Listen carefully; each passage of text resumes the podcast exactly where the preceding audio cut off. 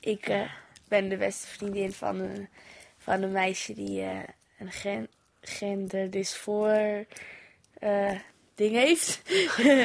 Dat houdt in dat eh, eh, mijn beste vriendin heeft dus is in, in het verkeerde lichaam geboren.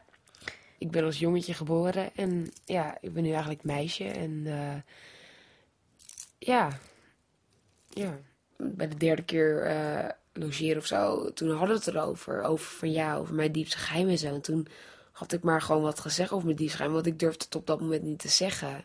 Bijvoorbeeld een ander vriendinnetje van haar, die moest, die moest gewoon echt huilen en zo. Ik zat alleen maar zo van, oh, wat is dat dan? Toen legde ze me helemaal uit hoe de operaties gaan en welke operatie eerst.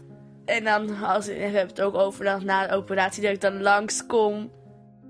Ik vind het soms ook best wel lullig, want ik heb natuurlijk gewoon echt best een grote borsten dan van mezelf. En dan, zit ik, dan zie ik het soms ook wel gewoon aan dat ze het gewoon wel heel irritant vindt. Dus dan help ik er ook als ik een, een leuke jurkjes die inkijk maken. Dus dat, dat vind ik gewoon allemaal ook super leuk om er ermee te helpen. Want zij heeft altijd best wel van vroeger heeft ze altijd van die te kleine BH's. En dan zit er ook nog wat opvulling in. En dan doe ik die in. En dan zit het echt zo poef poef. En dat is wel heel erg grappig. Dan uh, propt ze allemaal eh, papier erin. Gaan we dat samen doen. Dat hadden we een keertje gedaan. Dus dat doen we ook allemaal. Ik, ik, zeg wel, ik zei wel eens tegen haar gezegd dat ik eigenlijk best wel jaloers op Sarah zou kunnen zijn. Want ja, Kijk, ik kan later waarschijnlijk, kan ik later gewoon kinderen krijgen. En dat wil ik ook heel graag. Maar laatst hadden we het er ook over. Want, ik bijvoorbeeld een kindje voor haar kon maken. En dat, en dat ik dan de draagmoeder was van haar kind. Ik zeg, nou, dat zou ik wel voor jou over hebben. Het lijkt me wel heel mooi om dat ook te doen, een draagmoeder.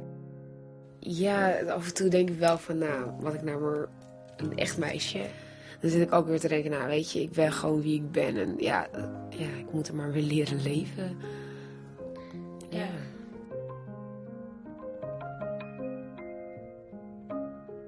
Ik heb haar nooit gezien als een jongen, nooit.